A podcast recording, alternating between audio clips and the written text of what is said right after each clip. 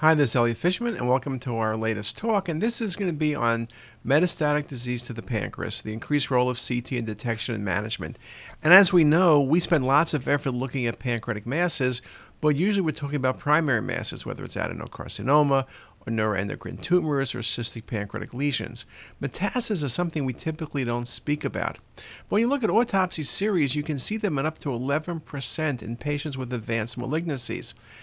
The fact is, as patients are living longer due to better chemotherapies, it's not going to be surprising for us to see more cases of metastatic disease to the pancreas. In clinical series, pancreatic metastases make up far less than 5% of all pancreatic malignancies. The diagnosis of metastasis to the pancreas has important clinical implications compared to a primary pancreatic tumor from a treatment and survival perspective. So, for example, metastatic renal cell carcinoma looks like a neuroendocrine tumor. Metastatic renal cell, you resect, the patient will do fine. Metastasis to the pancreas can be detected at initial staging or on routine follow up studies. If you had to ask the question, what are the most common organs metastatic to pancreas? Renal always wins then breast or lung, depending on the series, colorectal, melanoma, and leiomyosarcoma. And if you look at the numbers, 70% are renal cell, up to 7% breast, 6% lung, 5.5% colon, and 2.7% melanoma. Several articles. This article by Palmowski. In 22 patients, 29 METs were found. The METs were mainly from renal cell, colon, or other malignancies. The metastases differ not in size or location, but in their contrast characteristics. And what happens are, in that series, renal cells are typically very, very vascular. An article by Tan, pictorial essay illustrates the imaging appearance of a wide variety of METs to the pancreas, key clinical and radiologic features, lesion distribution, non contrast imaging appearance, enhancement pattern, and pattern of spread may aid in differentiation of primary from secondary tumors. Now, I will say it's not always easy saying something's a metastatic lesion because often it looks the same. Um, but there are sometimes things that can help you. This article by Chow recently on uh, CT pancreatic mets from renal cell were frequently multifocal, located at the center of the gland, usually homogeneous and well defined with early wash in and persistent enhancement. Non renal cell mets tended to be solitary, located off center, and appeared as heterogeneous, ill defined nodules with persistent low attenuation. I think the part that I surely will agree with is that the renal cells are very vascular and multiple, and it's rare to get multifocal neuroendocrine tumors, which would be the number one diagnosis.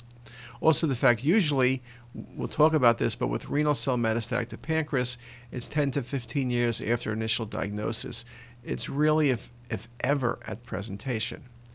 Ahmed, Pam Johnson, Ralph Hruban wrote this article with me. Pancreatic mets are rare and account for only 2 to 5% of all malignancies of the pancreas. Nevertheless, the pancreas is occasionally a favorite site for Mets with advanced neoplastic disease. CT plays a pivotal role in characterizing these tumors, and given the significant differences in prognosis and treatment, it is crucial to differentiate primary and secondary pancreatic lesions. Now, in looking at pancreatic Mets, the majority are still going to be solitary, others are multiple, particularly renal cell, and others are diffusely infiltrative. When you look at metastasis versus a primary tumor, there's some signs that can be helpful, but it's kind of tough. Most METs have some enhancement compared to adenocarcinoma, which is typically hyperdense. Um, is hypodense, right? But so are many METs, except for renal cell. Vascular invasion is less common with METs. I don't know how that helps all that much. And most cases of METs are silent. Well, if you're following up a cancer of the pancreas, uh, and you see another mass, it's a recurrent tumor. If you're following up a lung cancer and you see a mass of the pancreas, you're probably thinking about metastatic disease. So here's a good example 35 year old male. There's a mass in the neck of the pancreas, very clearly seen. Pancreatic duct is dilated. The gland is atrophic. You would say this is good for pancreatic adenocarcinoma. Well, this was a very unusual case. This was a metastatic myxoid liposarcoma of the prostate diagnosed a number of years earlier. Pancreatic mass was detected on routine follow up in 2010, and Whipple's was then done. Or this example this patient has breast cancer. you see dilated pancreatic duct and you see what looks like increased density of a mass. Now, you might think even about a neuroendocrine tumor, but pancreas can metastasize or get metastasis from breast. It's a possibility. I think it would be a hard call in this case. You still might think of an atypical adenocarcinoma, neuroendocrine tumor, but Mets would be in the ballpark. But I have to admit, it looks like a primary pancreatic cancer. Transition point, dilated duct. That's indeed how I would have read it. So sometimes you're going to reach that diagnosis of metastasis only after the pathologist tells you, because to me, this looks like a primary carcinoma. Another example metastatic melanoma, very subtle lesion in the head of the pancreas, seen there and there on these early phase images. And when you go to coronals, I think you see it a little bit better. The lesion is low density and cystic, and this was metastatic melanoma. Another example renal cell. As I mentioned, they're unique hypervascular, multiple lesions, and usually it's a decade after presentation. Other articles, 6.5 to 12 years. Longest interval for original diagnosis was 32 years, and it may be associated, but in my experience, is not associated with other sites of disease. Here's an example. Look at the tail of the pancreas. This patient has a right nephrectomy. See the surgical clips. There's the lesion in the tail of the pancreas. Now, anybody else, I would say there's an obvious neuroendocrine tumor, but you show me a neuroendocrine, you show me a vascular lesion looks neuroendocrine, and you show me an absent kidney, I'm telling you metastatic renal cell carcinoma. And just a beautiful example. And so if you're looking for METs, there they are. Another example, dominant mass in the lateral aspect tail of pancreas. There's another four millimeter lesion in the body of the pancreas. And you can see the importance of narrow windows to be able to see this. You also can see the importance of MIP imaging in helping you locate lesions. Another patient, renal cell routine follow-up. Look at that vascular lesion, almost 3 cm in the junction of body and tail of the pancreas, classic metastatic renal cell carcinoma to pancreas. And there it is a couple other images. You see the vascularity. But look what happens on venous phase. Look how quickly these lesions become isodense. So one of the reasons we always tell people when you're following up renal cell cancer to do arterial phases, most of the METs show up better or only with arterial phase.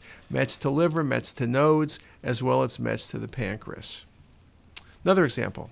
Look at this case. The patient has several lesions seen in the head of the pancreas in this patient with renal cell carcinoma, left nephrectomy, and yes, you could think about a neuroendocrine tumor, but they're usually not multiple, but the missing kidney gives it away. There's the lesion very nicely seen. And oh, yes, by the way, there's a one centimeter or less lesion in the right kidney, okay, which is a secondary site of renal cell carcinoma. Again, pancreas mets and secondary site renal cell carcinoma. Another example I mentioned Mets can be multiple. Here's a beautiful example of multiple metastases to the pancreas in the body as well as into the head. The lesions are vascular, they show well, they're multiple. Can you resect this? Well, I think that we have seen patients with extensive resection for multiple metastases. I have seen total pancreatectomies. Usually, when lesions are less extensive, surgery is the ideal thing because we've seen many patients get surgery, have no other mets, and then do fine for many more years. In this case, they decided to treat the patient with chemo, but look at the extent of involvement. Indeed, very impressive. Mets of the pancreas, some other facts. CT appearance ranges from round or ovoid and well marginated to homogeneous and heterogeneous. Average tumor is 3.9 centimeters. Diffuse infiltration causes generalized enlargement of the gland and is more typical of breast and small cell lung cancer metastasis. Some pitfalls metastasis can look similar to adenocarcinoma or non functioning neuroendocrine tumors or occasionally pancreatitis. It can be a challenge. You need to at least consider that possibility. Concluding then, mets to the pancreas are not uncommon and are becoming more common in clinical practice and will become more common as patients live longer with various malignancies. The there's no doubt that as patients live longer, you will see metastasis more frequently to the pancreas. The CT appearance of metastatic disease may look similar to primary pancreatic masses, and at times diagnosis can be very challenging. Clinical history of past malignancies is critical and may help provide you with the correct information and the right diagnosis. And with that, I thank you for your attention, and I'll see you next time. Bye.